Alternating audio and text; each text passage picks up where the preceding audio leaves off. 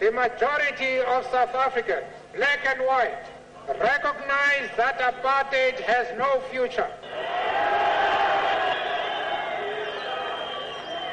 I greet you all in the name of peace, democracy and freedom for all.